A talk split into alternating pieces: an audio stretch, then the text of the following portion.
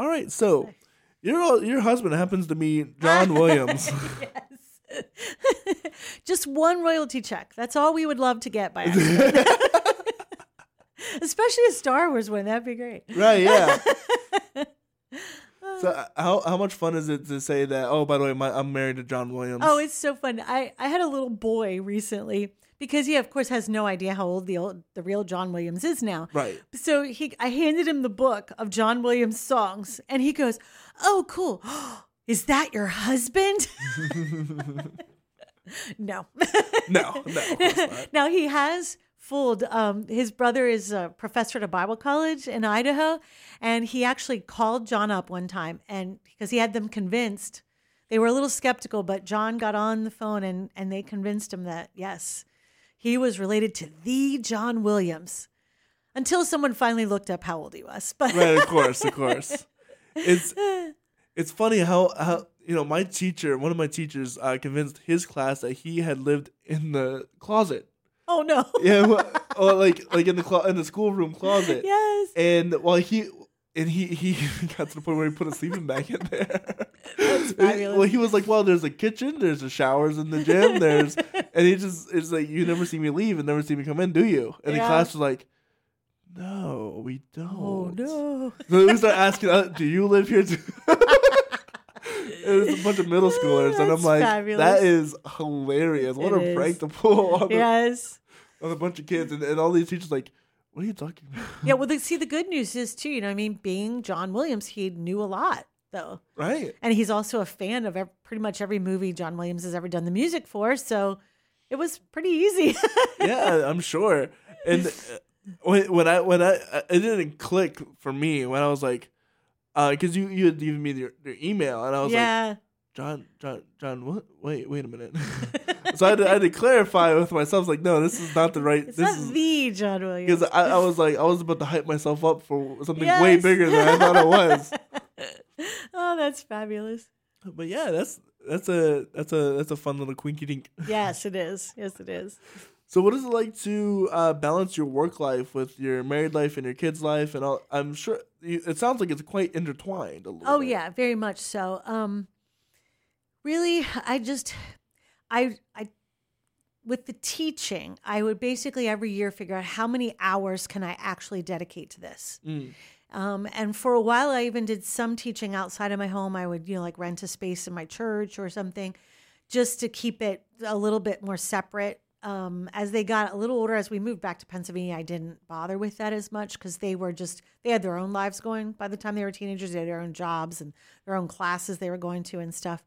Um, so every year, I would just figure out how many hours can I realistically do Mm. and um, and that's what, how many students I would allow to fill up the schedule because it always did. I mean, that was that was the one thing. Um, teaching uh, privately is a lot of fun, and it's just like any other private or uh, small business that you run.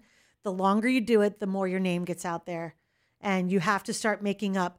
Okay, when do I accept new students? When do I tell them to call me? Even because I'm to that point. Where I just tell people, I because I won't even answer questions because it's kind of pointless to answer questions when in three months when I actually you typically open up a little to students like each fall or each winter. Mhm. I don't know that I'm gonna ha- even have space, you know, because Right. for a few years there, like I didn't. I mean, I think there was like three years in a row there I just didn't open to new students. So you just you just you come up with all of your little things as you go. Um, my kids, they just kind of got used to. It's the same as if I was doing any other part time job. The only nice thing was I often didn't have to pay for a babysitter for some of it. Sometimes I would, you know, sometimes I would do it when they were certain places or in certain groups, which was nice. Do you know what I mean? So that so that it so it so they weren't always right. having to wait on me. But like I said, you know, at each different age and each different stage, I would just tailor the number of hours. One of the hardest things was songwriting while they were little, though, simply because I had a hard time dedicating the time. Let's Because- you got little monsters running around Yeah, all well, and also like I found that I would get so lost in the process that if they came in and interrupted it, I'd snap at them. Oh, So yeah, and I was like, oh, oh I didn't want to be bad mom. yeah, that's not so good. so I, I had to learn like what kind of parameters do I put on it because I also had to put the parameters on of saying, but if I'm going to be a healthy individual, still using my God given gifts, I mm-hmm. had to find the places to use it. And so, you know, I focused a little more on worship in those days and just kind of wrote more as it came to me. And then also, like, if an idea came, I would schedule it. I would say, I'm going to work on that idea during this time when they're off at soccer, or, you know what I mean? Or I'm going to take a Wednesday night and not go in to choir practice um, because, um, or not go in till until worship team, and I'm going to stay home and I'm going to work on that on that song idea so that I had the freedom to pour myself in Right. and not be Right, of course. As, you just ruined that take. It'd be a, I'm, I'm singing a worship song and then they come in like, ah! exactly. Your grace is sufficient. What are you doing here? right, right, right, right. Get out of here. It's, have you ever seen that? that clip? There's a uh, one of the most hysterical clips I've ever seen on like a news blooper. Yeah. Uh, where uh, they're doing an interview and and then the kids like start walking in and Oh. the and the wife is trying to just in the background trying to grab them and give them out. like that's so funny. I love stuff like I think I feel like during COVID we saw a lot of that when We people were doing so the the that. work from home things and their kids were like in the background. Yeah, right, right. and their white or the, the partners just desperately trying to grab. Desperately. Like kids are kids are always. Here's a story I forgot to tell because you mentioned uh you didn't want to take a shower for oh your my word, yes. it was Um, first child syndrome. My mother would always have to take the quickest showers because I was an escape artist. Oh my word. Oh, Is that yeah? I'm glad I didn't hear this story when they were little. But God. but well, I mean, I, I she would put me in my little playpen, you know, stuff that shouldn't kids shouldn't be able to climb out of. yes. and she would quickly at, uh, she she told me she would she would already be ready for the shower when she put when she put her, me in because she knew She only by the- had this many minutes. this many minutes and I'd be already out making all sorts of havoc, and so I I I wonder if it's ever gonna bite me in the butt when I have kids, Probably. and maybe maybe we'll just sit them there. We'll have to so I keep my eye on them while I'm in the shower and just make sure they're not doing anything suspicious. You've got it. Or just come up with those activities you know work. Oh yeah, give you them a color book. know, yes. Yep. There's this one thing that they will get lost in and run. and then run away. Yeah, right. Well, that was my that was my problem. I I uh, was very hyperactive as a kid, so I'd always be running, and I'd always find the stupidest things to make me entertained. For for example, um, I still some I'm maybe ashamed to admit this, but I sometimes still do this because it just feels really weird in a nice way. So I I will uh. Get on the floor and like crawling, and but my head will be on the on the carpet, and just Oh, the way okay. it moves through my hair, and, my, and like you still like sides, that. It That's feels funny. nice. there you go. It feels nice. I I it's rare. Uh, let's say because I don't want anybody catching me doing right. that. Exactly. Exactly. But whatever, everyone gets goofy in their But now everybody life. knows. So Now everybody knows, but who cares? I don't care.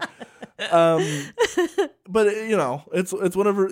Pe- late in the night when people Yep. get goofy. Last night I caught myself singing the Wii theme to myself. Oh, there you go. but you know, people get goofy, and I just, you know, I was just like, Rah! being stupid, you know, being even Being a kid. Come Even- on. yeah, exactly. Being, being, yeah, and there's right. probably just a comfort thing now. maybe. You know, just that brings back the. I found comfort in this. I tell you what, I used to hit my head on the pillow because it made my parents laugh. Yeah. Oh no. that was always my son. He was the one who like anything to get a laugh. Yeah, and you had to be really careful because he was really good at it. And we we don't know how many times we've we've always talked about like how many times we'd have to step out of the room as a parent because you just wanted to laugh, but you knew you couldn't. there are I teach children how to swim, and they get mad. And some of the things that kids do when they get mad Oh, yeah. are hilarious. They- Yes. they'll be they'll be like a little a little short person stomping their feet at you in the cutest way, and it's so funny. And you And always wonder who are they imitating too because you know often it is. and, and- but you can't laugh at it because you know Yes. feelings are valid, and you can't diminish those feelings, yes. or else Oh, bad fact, things happen. That's wild. Uh, my son quit acting for years because he was in a play. I want to say he was 10 years old, nine, 10 years old. And he had this very important line because he was one of the bad guys in the play who was like always trying to get in the way of, I can't remember what the, I really just don't even remember what the play was. I just remember He took his role so seriously. And the children's director at that time had written this play, and it was just a cute, very funny play. But Josh was one of the bad guys, and he, like I said, she made them do character development and everything. Mm. So cute. So he was on it and he stepped forward and did his big role and he kind of like they they got put in their place basically and he walked off and his head starts to bow and he turns around and he goes sorry and it was so perfect and so adorable everybody in the audience laughed he was furious because it was his big moment to show that he had changed his heart Right. and he was so upset he wouldn't act. He quit being in even my any he wouldn't take any Oh, acting roles in my choirs or anything after that. And it's so funny because now he's just now in his twenties getting back into improv somewhere in at a local place in Norfolk, Virginia, where he lives. And it took that long. So you're right. Uh, Those childhood is. feelings, like he that was a serious role. He knew it, knew it, took it seriously, wanted to show the change of heart. And when people laughed, nothing I could say about how well it was done. That's really what they were laughing at because it was so adorable it- and yeah, so it well done. It didn't matter. He was too hurt. Yeah, kids don't understand the comedy of the scenario. Yes, And exactly. it, because it's it's like The Office. It's like watching something sincere happen, but it is hilarious. Yes, exactly. Just because the context. The I mean, they're context, yeah. children, and you didn't. The other thing is, I think for the adults, no one expected right. this little kid to be that. You know, you're like, oh, that's a, you know what I mean? Yeah, that's right, what you're thinking, yeah. like, wow. But Yeah, it, it's it's it's a daily because it's really funny. Um, uh, some of the kids really freak out when you have because I'm teaching them how to float. Yeah. I'm like grabbing their head and like you get and and they're like crying bloody murder. Right. And like you want to sing Old McDonald? Like yes. it was like Old McDonald had a farm, and then and, and I'm like, what do they have on the farm? A cow. distraction. it's like how's the cow go? It goes moo. It's like, it's like it's really hard not to laugh. yes, yes. And because it's but but it's So important it's to not. so though. important not to Yes. because they're having their You're big molding. feelings and yeah and and you don't want them to bottle up those feelings because as as adults who have already bottled up feelings know how it goes Yes. So it- well, it's really wild because this summer I have been running, working through the book The Artist's Way, and I don't remember the lady's name who wrote it, but it has you write your three pages of stream of consciousness writing every morning, called the morning pages. so is stream of consciousness is when you don't think you yeah, you write? don't. Well, yeah, you just and and of course I'm a thinker, so I start thinking about what I write. But she's basically like, just don't stop yourself, just keep writing, Mm. even if some of what you're writing just feels mundane or silly. Write it, and it could be creative writing. It could be just what I'm feeling that day. It could be anything. Um, it's been it's been fabulous though. It's been really helping me like unlock my creativity after a year where I let myself teach a little too much Mm. and try to be creative still. Um, there is a limit. That's what I've the other thing I found. There's a If you teach so much that you're not letting your your creativity out, you do kind of squelch. Just because it's just so much routine and mundane and no, and not the right finger. No, tuck yeah, that tuck that thumb on that scale. You know, so much of that that you you don't you, you you're there's nothing left to be creative with. And so I've been kind of trying to rejuvenate this summer and I've been doing those and she encourages what they call artist dates to go out and just feed yourself as an artist. Go to Oh, that museum, yes. go on that walk out in nature, do something. So I've been challenging myself with that, but one of the exercises is contacting those childhood traumas or those childhood voices that mm-hmm. get you to stop writing. And it's funny because one of the things we talked about earlier was not sharing your gift because you think you're being arrogant or you're being a show off. And one of the early voices in my head being a church singer though was you're you're just showing off. You're doing it for You're all not the doing it wrong for the reasons. You're not doing yes, and people judging whether or not you are Yes, yeah. and- once one of them was I remember this one vividly. I was in high school and I was and, and it was on it was a date. Like I was just starting it was a very casual kind of dating situation yet, but I was at his family's house and they found that I had sung at this church and they had paid me $50 to sing at this little church. They were being nice. It was some high schooler who's saving up for college and they wanted to support me because they loved what I was doing and they loved the music. So I took it as that thank you. You know, this he condemned me. Like he was just like, you should never take money for singing for the Lord, and that's just not right. And it was funny how well that conversation still plays in my head. Right. Yeah, like but- I still remember it vividly, and I wonder how many times have I held back from sharing because I was so afraid that people would think that about me. Right. No, I mean it's But I you have to learn as an artist, you have to just share their response to your art is theirs. it's the- it's not on and you. the only thing you can do is try with your whole heart to to have a pure motive, but you know you, you can't you can't I you can't, can't change yeah, someone I can't opinion. I'm going to walk away from this podcast today and I can't change your opinion of me. I can just share as whole and as be as real as I can be and be as genuine as I can And be and just hope that it stirs it. works. Yeah. Yeah. exactly, because it's on them, you Right. know. And And you got to trust God too to, Yes. to work on their heart too. yeah, and it's great and there's two sides to that. Yes. There there is the times where people need to be real with you. Yes. Um, but if you know in your heart that you are doing it for this blank reason, that's on them. yes. Exactly. And besides, it's probably especially when it comes to the church. This is something that is has bugged me for a while. It's like, oh, you shouldn't get paid because you do this for the church. I'm like, the pastor gets paid. That's right. Exactly. And should he should he preach for free? exactly. And an artist can't keep creating if they're not getting paid. Something because and, it, and it takes you how many hours like they sit there and go well it was a three minute song do you know How how many hours i poured into that even just having the like especially if especially if i'm sharing at a church i want to make sure what i'm saying to you is theologically correct too right. so I've had to pour myself into God's word, into good teaching, into, you know, and then besides all the hours you took to be the musician that could create a song like that. Exactly. Yes. It- this is this has been like 20 years in the making, by the way. Exactly. Because I without if I didn't have any of those one years, it wouldn't be where it is now. Yes. And do they pay for the coffee they put in the lobby? Or do they get it for free oh, because get it was for the church? for the Lord. no. Yeah, you're gonna go pay for that coffee. Do you pay Chick Fil A? Yeah, exactly. for that meal you're going to give your volunteers? Yes, you do. Right. So pay that artist something because because let's face it, you can't pay what they what they poured into it. You You can't. can't. You can't cover that time. So at least give them something that For the says time they're giving thank you. you. Right. You know. It's- and be gracious about what is offered you too. Oh, yeah, Do you know what I mean? Like like I know and, and this is important too to realize it's okay to set limits and say, no, it costs me this much to travel Mm-hmm. to X church.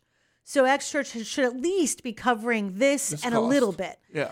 And then if they want to give you more, because I've had places do that. You know, I had one, I mean, probably the the biggest one ever was uh, we just it was a church in Gettysburg. So it wasn't that far for us because we're on the other side of York, on the mm-hmm. Gettysburg side of York. So we were like, okay, you know, if they just give me 50 bucks, it'll, it'll cover our gas. We can get some lunch on the way home. No big deal. So we get there and I shared, and they gave me a good chunk of the service, and I prayed over them and stuff. And afterwards, the elders said, We want to go back in a back room. And they went in the back room and they came out and they handed me $400. Oh wow. But that that doesn't happen. No, it doesn't often. happen very often. But they just were like, We so appreciated what you did. And we know that what you shared takes a lot of time. And we just truly appreciate it because we hadn't fed that, felt that fed in a long time. yeah. So, you know what I mean? It was like, so just say thank you. Yeah. Yeah. Quite. that was that was another that's another big lesson for all you young musicians. When you're up there and you've shared your song and you've made 20 mistakes that only you knew. exactly. That only you would ever know. and maybe one or two they did catch, but they don't care because you began and ended well. You walk off the stage and someone says, You did so well. Just say thank you. Yeah, I run into the mistake all the time. I'm My like, no, voice- actually, my voice teacher, he played for me somewhere once in high school and I was started going in a whole trap. Oh, but I could, but I, but I, it, and he just looked at me and goes, the next person walks up to you is just say, thank you. right, right, right, right, right, So I learned that lesson. Just say thank you. right, and it's it's such a hard thing to say, isn't it? it is because you know, you, you know. know you messed up, and you want to make sure that they are not giving you false praise. right, exactly. you got to realize, at least for those uh, in performing, most of the uh, most of the performers I talk to, they're in like bars, so half the people are inebriated anyway. so it sounds good to them no matter what, Yes. right? So at, at that point, and you, you shouldn't tell an, you shouldn't tell anybody that you made a mistake.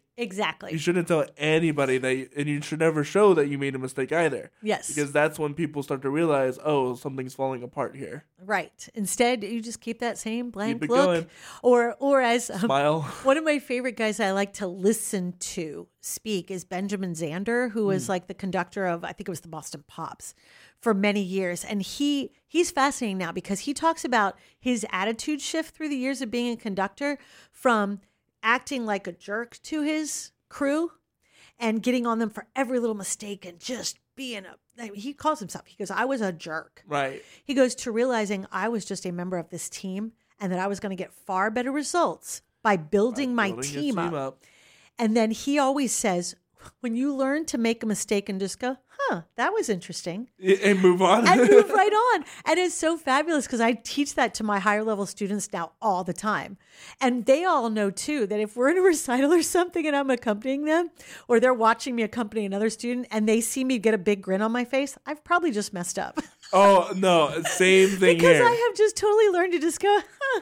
Because I'm thinking Ah, that was interesting, and I just keep going. Uh, Anytime I'm laughing during a performance, you know I messed up. Yes, exactly. Which I've learned to at least not do that far. I just grin, but they all know it because I just smile and.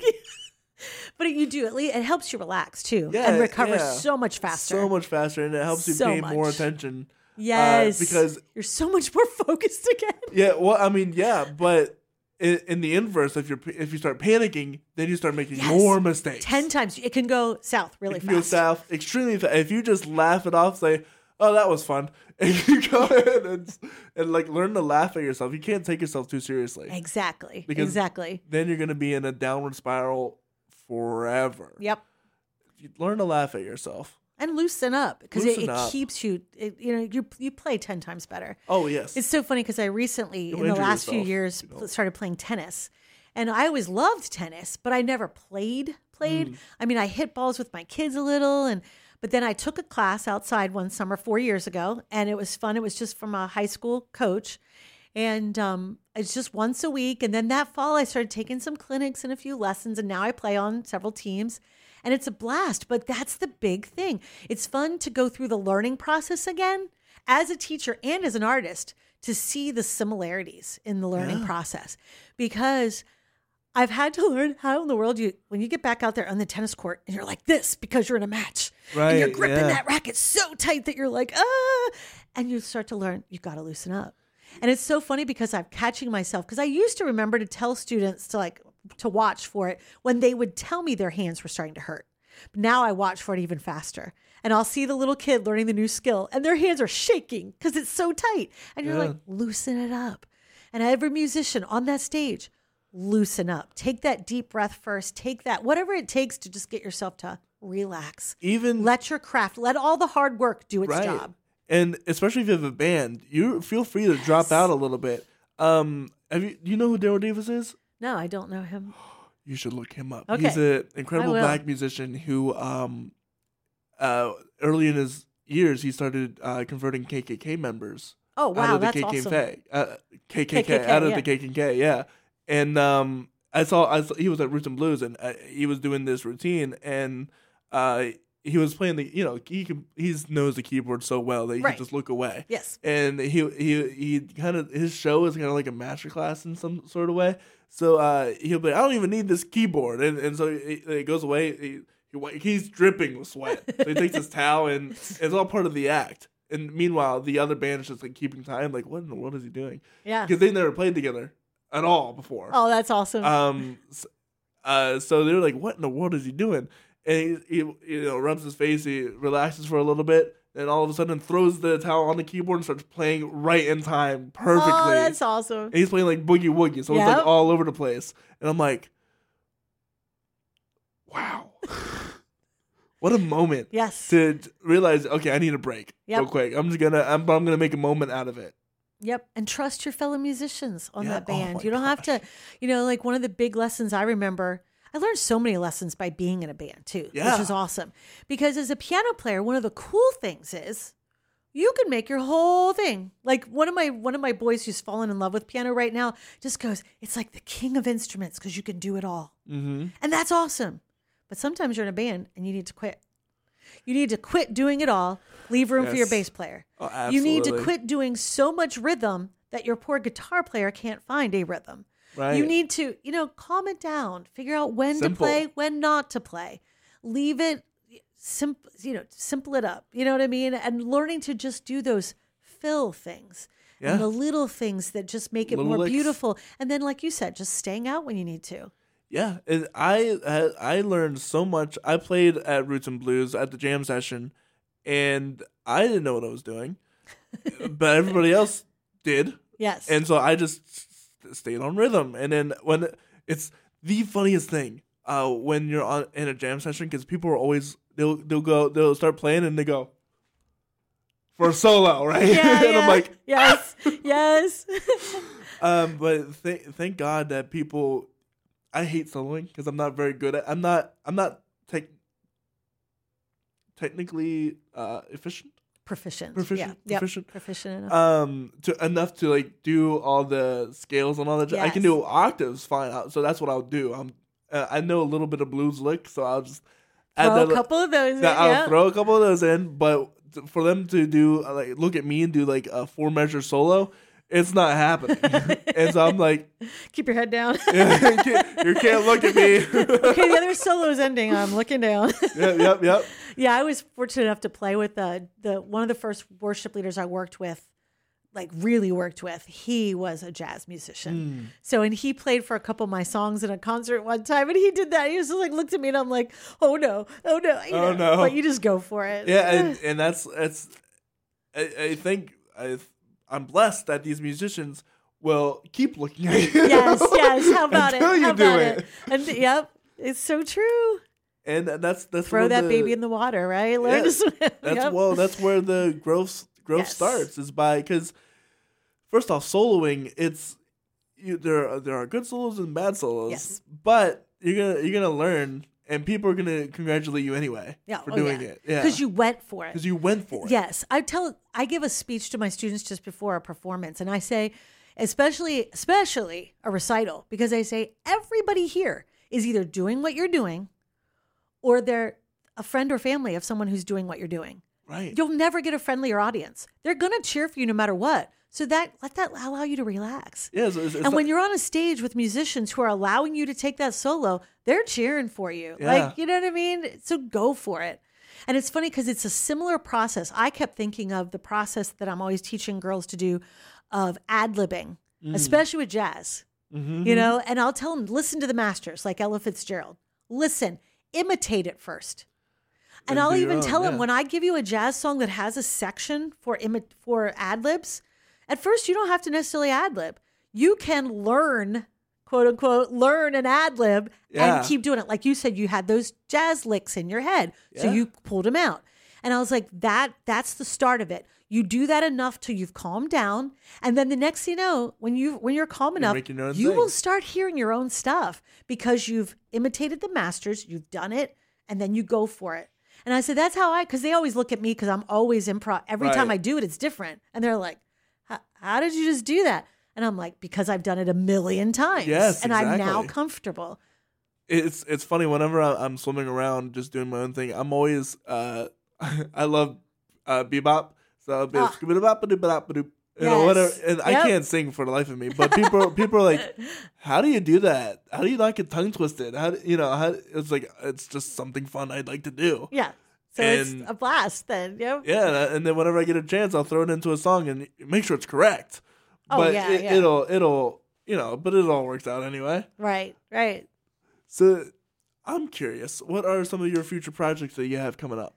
Um, right now we are i'm working on two big things. Right now we're working on a psalms project which i had an idea for a couple of years ago. So isaiah and i've been writing for a year or two. Mm. We've really committed to it this past year though to make sure we're getting together weekly and either running songs or getting a new one. So we have several of the songs done for that and we plan on releasing those soon. We've just been looking at the shifting way that you release music. So we've been trying to decide you know do you do it as a traditional album or are we going to do it as a series of different videos where and then release it on streaming which is the way we're leaning. Um, so that'll be released under the title north main street worship. And like i said at first it's just going to all focus on psalms and the, um, and then we'll go from there. Um, and then the other thing is and this is funny because i was trying to decide which book project was next because which devotional series and it, out of the um, morning pages that I've been writing this summer, I came up with an entirely brand new one. And it's um, the last book I wrote was called The Road to Life, and that looks at the final week of Jesus' life, and it takes you just through readings of that, and then devotionals each day for 40 days leading up to Easter. Um, you can use it for that, or you could, since it's the final week of Jesus' life, you could use it kind of anytime. Right. But um, we we kind of plugged it that way to start. Um, but this one, I'm going to call it road trip. And so it's just on different roads in life that we take. So, and it was just so funny because it totally came out of those morning writings. And I think I was writing something just silly that morning at first. And then all of a sudden I was just like, you know, it's just like, oh, I looked at the title of the last book laying on a shelf. And I was thinking of something. I can't remember. I can't remember the segue now, but it was just like went off the the title of the road to life, and I went off of, on some other topic. And the next thing you know, I'm writing these whole thing on. It's like this road, the road that we take, the bumpy road of grief, or the you know the road less traveled, um, detours. You know, and so I came up with this whole series of them. And so I think I have 28. Um, because I, I want at least 30 because I usually like to have at least like a 30 day devotional because that's a good amount that people like. And so I stick to devotional content just because that's kind of my forte. I just want some piece of God's word that they focus on because that's been, you know, of course, my lifeblood. Right. You know, as you as a Christian, that that becomes so central to your life. And then I share a devotional, and because that's kind of like my my deal is storytelling. So a lot of times it's a story from my life or somebody else's, and then that kind of leads you to what was the meaning of that verse. Mm. So, how does obviously as a Christian, your faith interplays in a lot of decisions. Uh, what are what are some of the ways that your faith has been challenged, perhaps in this in this career?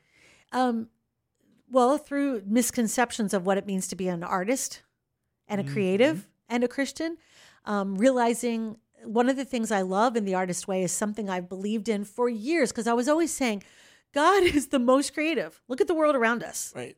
I mean, how many types of stones are there? How many types of flowers are there? And they all have the intricate detail. Why are we not just as creative as his followers? So that's always been a kind of a pet peeve. And it- it's so funny because in the artist way, she's always saying that it's getting in tune with your creator and realizing that Artist Way is you a were, book. yeah, it's Okay. the, art, the artist way is a book and it's written for, it's written for anybody. And in fact, she's very careful to make sure that she puts, you know, it's obvious she's found Christ in her walk, but she writes it in a in a way that anybody can relate to it. Mm-hmm. She always says, "Trust me, if you start digging deep enough into your creative self, you're going to realize you have a creator." Right, so yeah. it's kind of cool. But just just embracing that, embracing that God made me a creative, so use it. Yeah. Um, and then some of the other ways it's been challenged is just, oh, I don't know, just finding the right ways to use it in the right places, and then not letting things like church hurt get in the way. Mm, Um, not getting, not letting things like the way people view what you've done get in the way.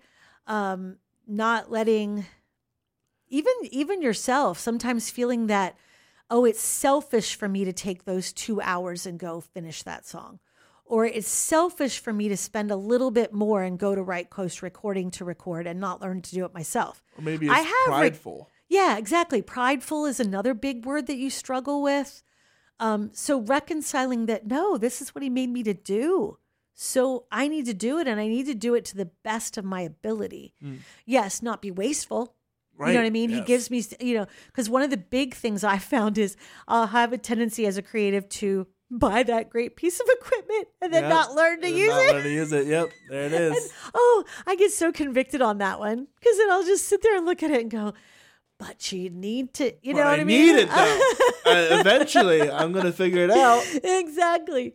and it's worth it. And then and then there's the counter side to that to saying I did produce one of my own albums once. It was just okay. I'm not a producer. Yeah, And that's okay. That's but okay. I have also learned to produce enough to get some of my own ideas down, Mm. which is good because then I can hear it better. So when I go to the studio, I'm not spending extra Empty-handed, yeah. hours trying to figure out, no, I don't like the direction they're going with that song. But what did I want? I have no idea. Now I go with a better idea Yeah. because I've tried things at home. And then even on the last project on the long awaited one album, I actually recorded a whole bunch of those strings and a whole bunch of the background vocals at home because I was proficient enough to be able do to it. record those things and then take it to Bobby and then he could put it into the computer, add the extra layers it needed, or, you know, uh, pull out a little bit of background noise or anything that had gotten in there. And so I was actually able to save a little money by doing that. And but it wasn't so much about saving money as much as even I sometimes allow myself to be extra creative at home. Right. so, you know, I mean like I did I did a version of Silent Night on that Christmas album that sounds like it sounds very Charlie Brown. Mm. Like I did these jazz chords and I did these oohs that are very jazz and it really does. It has a Charlie Brown vibe. That's cool. And I had so many layers of background vocals. I thought I did too many. And I took them all to Bobby and I said, eh, You can weed through this. I did a ton. He goes, No, I love them all. And he somehow got them all in. And I don't know how, but he did. And it sounds really cool because it, it added to the Charlie Brown vibe. That's awesome. So, what maybe uh, what are some of the mistakes that you think you've made or uh, you've seen other people make in or students, teachers Um, uh, that you that you would like to give advice to or speak to, so that way we future artists don't make them again. do do it. Do it. Do it. Play your instrument. Do it. Sing. Write that song. Even if you think it stinks, write that song. Another one could be coming. Yeah. Some of my worst little tidbits either turned into something great or got rid of it, you know, got this idea out and the next Got thing that came was yeah. great. You know, some of my best stuff was born from that. There was a song that I wrote on the My Rescuer project called How Wonderful, which was a, I took an old hymn when I was struggling with lyric writing because the lyrics was always the harder thing for me. The music was the easier part. Writing the lyrics because you felt like, do I even have anything worth saying? You know, sometimes you feel like that um, because I'm not just just the the poet first. I was the musician first. So I, I would take old hymns and rewrite them. And this was one of those. And the first time I wrote it and I recorded it on my eight track thing, I was like, I sound terrible on that. But there was some nugget in it that just kept going, but there's something good in this. I kind of like it. So I worked really hard on the vocal. And the next time I liked it. And then I gave it to a real guitar player because I had been using like one of those little things that you could hold down a chord and it would arpeggiate it for you to make it sound like a guitar, but it Yep. didn't, and it didn't work as didn't well on work that. well, yeah. It had worked well on another song, and uh, so There's only but- so much you can do. Yeah, exactly.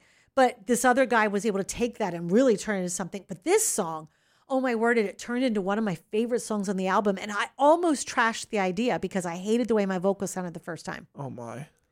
And like I said, it turned out to be like Totally four fine. layers of vocal and just this incredible guitar part my friend wrote. And he like changed one chord the way the progression went, and it was brilliant. And he goes, "Oh, does that work with your vocal?" I said, "I don't care if it works with the vocal I had. it." I will make exactly." Right. And so, number one, just do it. Number two, share it. Yes. Um, Yeah. Get over your fear of it. Um, learn to learn how to take criticism. Learn to listen for, because there will be people who will beat you down because they're kind of envious that you're just going Right, for it and yeah. they're not. So learn to listen for that. There will also be the hypercritical. Because, like, one of the big things I've learned as a teacher who I've sent students to competition type things, sometimes a judge writes something to just write something Yeah. and you'll look at it and you'll have three judges um, tell something. And two of them raved on it. And the third one is like beating up the same thing the other two raved on.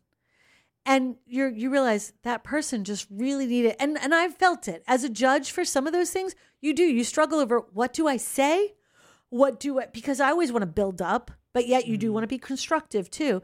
So I've always been trying to be really careful of being truly constructive, saying, This is what I'm hearing, but don't worry, it's minor or it just takes a small tweak. Because one of the things as a voice student, I remember, is my teacher would tell me something and I was I thought they meant I was doing it horribly because they gave me a criticism. And really they meant just a a it was just bit. tweaking a little bit. And because like now I can listen to recordings of myself as a teenager and go, what was I? I was so hard on myself when I first Right. listened. Oh, that's it. That's gonna be the next thing. Listen. Listen to yourself, okay, right? but first critic, you know, learn to take the criticism, but just keep sharing, keep sharing, grow from it, and don't let it make you stop. Don't go home if you get one bad piece of criticism. Don't let it make you stop. Remember that many times that bad criticism s- sounds a thousand times louder than the five people who walked up to you afterwards and told you how good it was. Remember that there were five great people that Right. walked up and told you how great it was. Try to find the kernel of truth in what that other person said and then move on and keep writing, keep creating. And then what was I just saying? Listen. Listen. As soon as you can, learn to listen to yourself.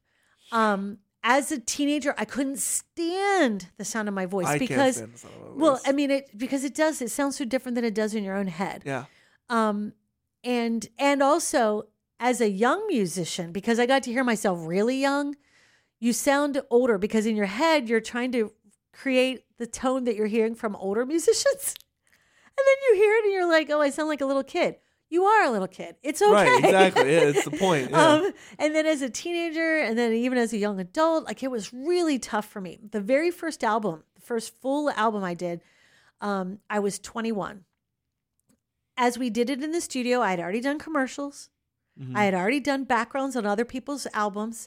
I had already done like so many things, like auditions for things. But now a lot of times auditions, you only have to listen once. right. So that's a little easier because you can listen once. You're not crazy over it, but maybe listen twice. Um, but then you don't start ripping it apart as much. My album, I was thrilled with it at the studio. Like I was very happy when it came in the mail and I listened to it the first time, I was like still pretty happy. The next time I started hearing every mistake. After that, I started ripping it to shreds. Yeah. All I mean, the the the the mistakes felt like this big too. Right.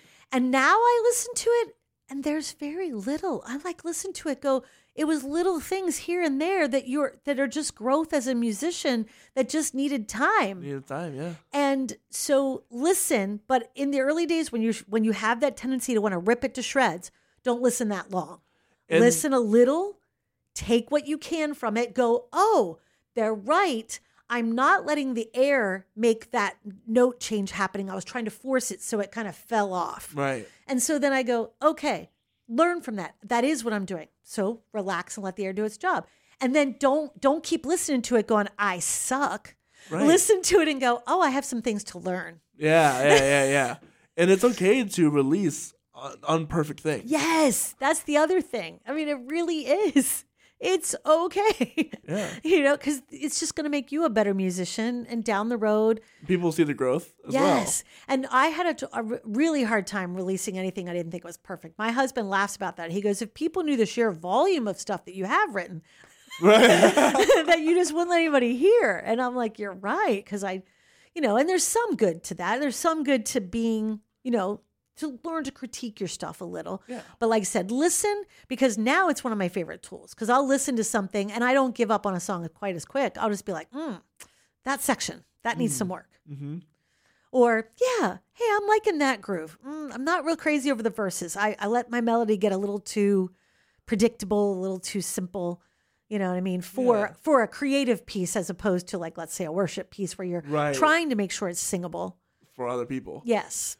So, last question I have for you. okay. What is worship to you? Oh, worship to me. It was funny because I just I watched yesterday's with Caleb's- Caleb, yeah, and it was funny because like um, really enjoyed that. He said a couple things that really spoke to me that day too. So thank you, Caleb, if you got to listen to this at all. It was really good. Um, but I totally agree too that it is a lifestyle. Like first and foremost, realize that because I think that helps you when you realize that that's the truth of the word worship. That it is how we live our lives, giving glory to God. If you really realize that, it's going to color the way you look at corporate worship. It's going to color the way you look at all the other ways that we look at the word worship, the music that you choose to go into it, the praying, the sharing of God's word together. You know, I mean, all of those things will be colored by it's ultimately about God. It's not about the preferences of the room. It's not about the the it's not even about the people because one of the things I struggled with early as a worship leader is I can be a people pleaser. And it was one of the mm. reasons why it was hard to share sometimes too because you were so worried about pleasing your audience. I found that sometimes it was a good thing because you could look at your audience and say, "Oh, this audience is going to be moved by this style of music, so I'm going to give them a lot of that style." But then I also said, "I'm going to also challenge them a little." And I would give them a little bit of my own, and usually by the time you've played to what's going to move them, they're also willing to listen to what moves you. Mm. So that's kind of cool too. But um, it was funny because, um, in fact, like one time recently, I was sharing a new song as the worship leader that Sunday, and I gave a little preference to it because they were like, "We didn't give any kind of preface that this new song was coming. Would you go ahead and just say that it's a new song?" But I just simply said, "I said, listen, we have this new song this week, and during the week." I was really struck by the words. So I hope that as we share it, you're just going to take time to really and take those words in and then just sing along as you're moved to sing along, but really listen to those words. And it was so funny because the pastor said to me after, that moved me. You hmm. made me want to love that song because you loved that song. And it was so funny. He goes, because that, that, that group that because we have multi sites. Yeah. and he goes that room sang it better than any room that he was in that day. And he just goes because you're you know what i mean? Right. So- yeah. you know when we worship we're sharing our heart. And as lead worshipers many times remember that. You are the lead worshiper. Right. you've done the work. Because i tell students this in shows too. I said you did the work already. Now you're going up to perform. Now you're just laying what you worked the same is true in worship in a different on a different, Different level. level, yeah. but you have done the work you've chosen the songs you've picked the right keys you've made sure everything's put together. And even in the little things that don't go right it's okay. Just keep moving forward because that's always going to happen. But be a worshiper while you're doing it then. You've done the work trust to the audience, trust the work give it to them let them give it to god. Yeah. and and true worship happens then. Well, this has been a lot of fun. it has been I'm super happy to uh, have you on, and I'm super excited to listen to more of your stuff and all of all Oh, the stuff that's coming out. You got? Yeah. Do you have any performances coming up at all? Um, not right now, but some stuff that we're in the works of. Because Hmm. what we're trying to do is put together a Christmas uh, a, a show from it. Because I was doing a lot of lives on Facebook over the couple years, and then I kind of quit doing them for a few months, and then so so yeah, we're getting ready to do those videos, and we want to do like a little concert tour of the Christmas stuff for the long-awaited one. awesome. Well, be sure to check out her stuff on Spotify. All pretty much anywhere at Pauline's Music. Check out her website, where I'm sure that all that event yeah, all stuff the links will be are available there. all there. Yep. And if you guys have really enjoyed this, be sure to uh, follow me. Yeah, there you go. this Uh, is good stuff, guys. You'll enjoy it. Yeah, at the story podcast. Um, you can find that if you search the story Coy Rosen on any streaming platform, it'll pop up. It's the red letter, red neon lights on the big, big brick background. I wish I could speak sometimes, even though it's kind Yeah, of my job not your now. job now. But with all that said, we're gonna we're gonna have a. I hope you guys have a wonderful rest of your day. Tomorrow, tune in for a Millersville neuroscience professor Ooh, who's also a really good musician, awesome. Mr. Sean Gallagher. That will be at 10:30 tomorrow. Please be sure to tune in then. With all that said, please, if you really want to support us, I can't stress this enough. If you really want to support me, check out our shop. We have stickers and we have hoodies and shirts with the first 50 guests on the back, and they are limited, by the way. Oh, limited no. supply. Yeah. So be sure to, to check that out. With all that said, I hope you guys have a wonderful rest of your day, and we'll see you guys later. Bye. Bye.